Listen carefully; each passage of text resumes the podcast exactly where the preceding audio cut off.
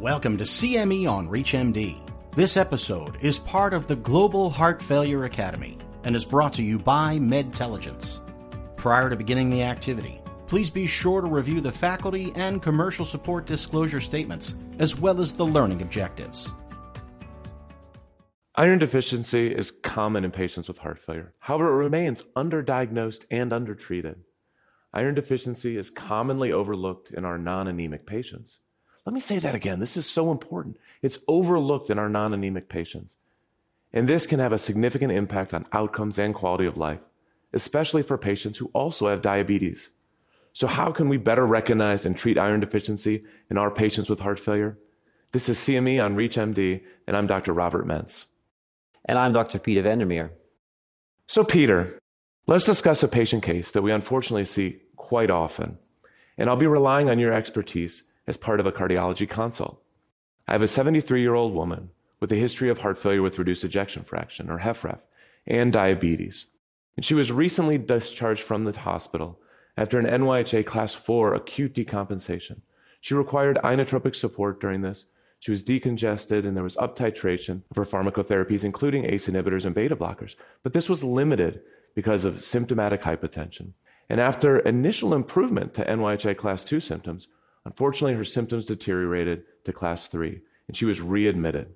During this evaluation, test results revealed a hemoglobin of 13.5 grams per deciliter, serum ferritin of 150 micrograms per liter, a TSAT of 11%, and negative fecal occult blood test.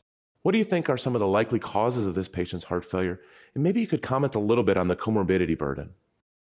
Well, Rob, that's a very challenging case, especially like the recent decompensation and again, very symptomatic with functional class 3. 73 year old lady. So if we talk about the comorbidities, she has diabetes, of course, which is a risk factor, really leading to higher morbidity and mortality.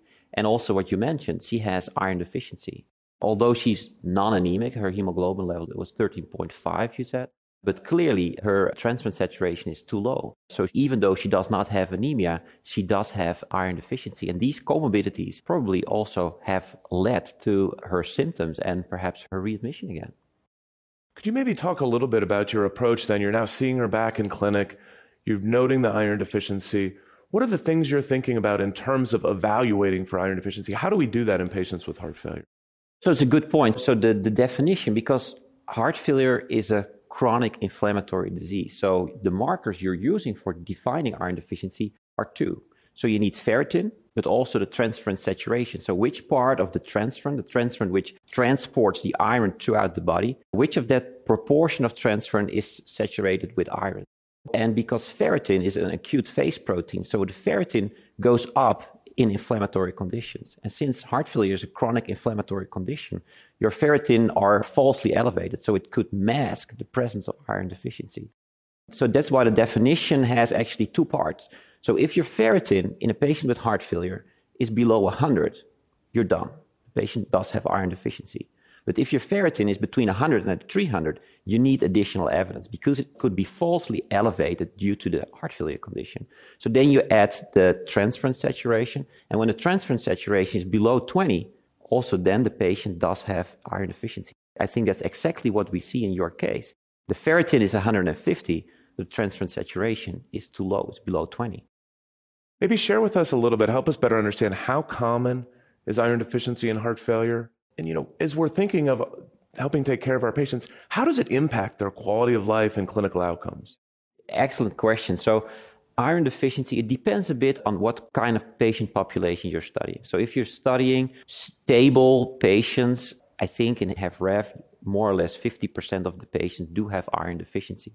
But if you go into the sicker population, for example, this patient with acute decompensated heart failure, it goes up to two thirds to three quarters of the patients being iron deficient.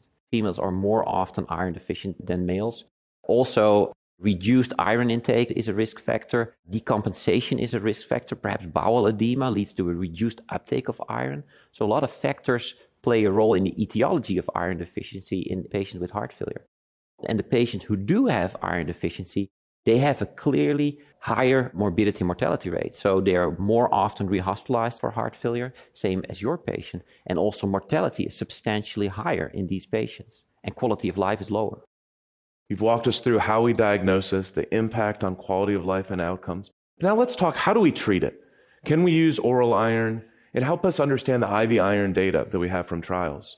Yeah, so it's a good point. So there are two options. So there's intravenous iron and there's oral iron. Chronologically, the IV iron trials were first in heart failure. So there were three trials the FAIR-HF, the CONFIRM, and the EFFECT-HF. And all three trials looked at soft endpoints. And they all used intravenous iron.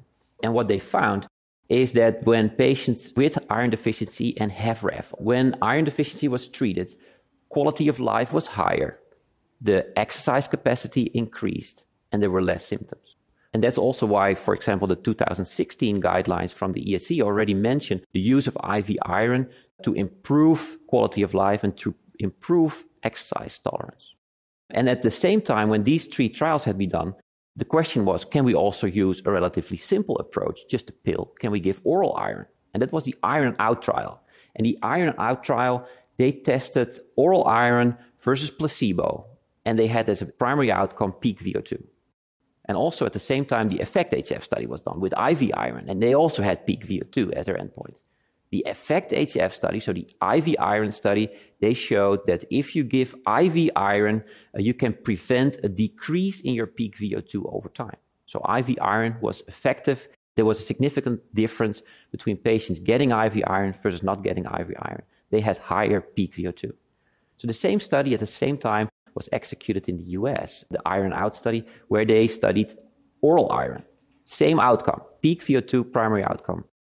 And what they saw is that oral iron only marginally increased ferritin and TSAT, and there was no effect on peak VO2. So that led to the conclusion. I think that oral iron often has side effects, not well tolerated, but also it did not really increase your iron parameters. For those just tuning in, you're listening to CME on ReachMD. I'm Dr. Robert Mentz, and here with me today is Dr. Peter van der Meer. We're discussing the challenges we see with iron deficiency in patients with HFrEF and diabetes, plus screening and evidence based approaches to care. Maybe walk us through now the Affirm AHF trial results, how that has really impacted your practice, and then maybe the recent guideline updates. So, with the Affirm, we wanted to study what are the effects of IV iron on hard endpoints. So heart failure rehospitalization and cardiovascular mortality. So 1,100 patients were recruited, all patients who were admitted with acute heart failure. And when they were recompensated, just before they were being sent home, they were randomized to receive either the IV iron or placebo. Follow up was exactly one year. And in the Affirm, we found that giving IV iron reduced rehospitalization for heart failure. There was no effect on cardiovascular mortality, but there was a clear signal in lower rehospitalization rates in the patients treated with IV iron. And also in further studies, quality of life was higher in the patients who were treated with IV iron. But that's, of course, confirmatory because that's what we already knew also from the other three studies who looked more at also at the softer endpoints. So the Affirm really changed how to look at iron deficiency. It's not only that you improve quality of life and exercise capacity, but you also do something on harder endpoints like rehospitalization. So I think that's a very important study. And it also made changes in the guidelines. It's, of course, one study. So it got a 2A recommendation, level of evidence B, that IV iron in patients who have been hospitalized for acute heart failure, that the administration of IV iron reduces the rate of rehospitalization. Wonderful summary of the data, the guidelines. Now let's take it back to our patients. So we've diagnosed this patient's iron deficiency. And we've identified this as an important contributing factor, likely, to their exacerbation. So what are your recommendations for treatment and management for our patient? Of course, we should never forget that the foundational four ACE inhibitor or sacubitril valsartan, of course, the beta blocker, the MRA, and the SGLT2 inhibitor, they are all class 1A recommendations for patients with, with HFrEF. So clearly, that's foundational therapy. But then it's very important to check for the comorbidities. And for example, the, the iron deficiency is important here because she has a lot of symptoms. She has clearly iron deficiency. So these are patients who would benefit, if we look at the trials, from treating the comorbidity. So I would stick to the trials which we have done. So this is a decompensated patient admitted to the hospital. I would just check before she goes home does she have iron deficiency? Well, she does have iron deficiency, and I would give one gram of IV iron. Wonderful. So, Peter, we've discussed how to approach the care of this patient in our, the inpatient setting. We've talked through some about this transition to the outpatient care as well. But let's maybe finish with some of your recommendations on how we would follow this patient. How would we maintain continuity of care? What would their trajectory look like from here? Yeah, so I think it depends on how you set it up in your hospital. But if we stick to the trial data, then all patients in the AFFIRM, they were getting a second shot of IV iron six weeks after their first dose, irrespective of their iron levels. Because I think it's very important that do not measure ferritin and transferrin saturation too early after you've administered IV iron. Because these levels might be very high and sometimes it leads to a lot of noise, like, oh, should, is it iron overload? It's not. But just don't check early after administration. So after six weeks in the trial, the majority of the patients got a second shot of IV iron.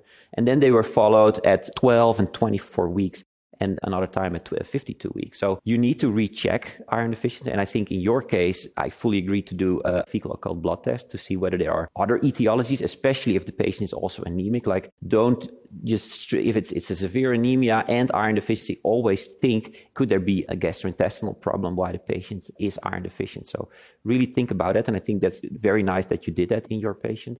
And then, well, check them regularly also for the comorbidities. Wonderful. Well, this has certainly been just an excellent conversation. And before we wrap up, Peter, so maybe you could summarize for us some of your key take home messages for our audience. Well, I think if you don't look for comorbidities, you don't find them. So I think it's important that, especially in the patient you presented with a lot of symptoms and a recent decompensation and hospitalization, check for the comorbidity. So if you don't measure the iron, uh, iron or the, the transferrin saturation, the ferritin, you do not find the iron deficiency. So I think that would be one important take home message. And two is don't stop with the hemoglobin. Hemoglobin level is normal. Oh, then there is no iron deficiency. That is not true. So if we look at, let's say, 50% of the patients in a stable condition were iron deficient, only one third of this have have anemia. So the large proportion of the patients with iron deficiency are non-anemic. So don't be satisfied with only a hemoglobin. You need to do the iron checkup, ferritin, transferrin saturation. And when you find it, well, treatment really improves quality of life, improves exercise tolerance, and reduces the rate of rehospitalization. So these would be my three take-home messages, Rob. Wonderful. So I think really a nice summary as we walk through how common iron deficiency is. We've got to disconnect this from anemia. It's so common, even in those patients who are not anemic. We describe the impact on quality of life and the rehospitalizations we see in these patients who are iron deficient. We know that oral iron is going to be insufficient. We have to use IV iron. We have guideline updates to describe now this important benefit around clinical outcomes and quality of life.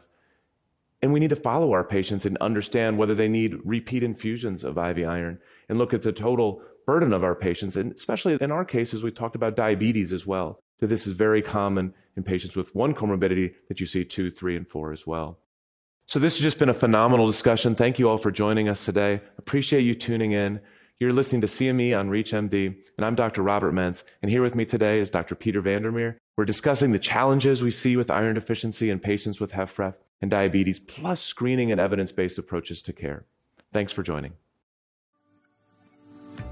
You have been listening to CME on ReachMD.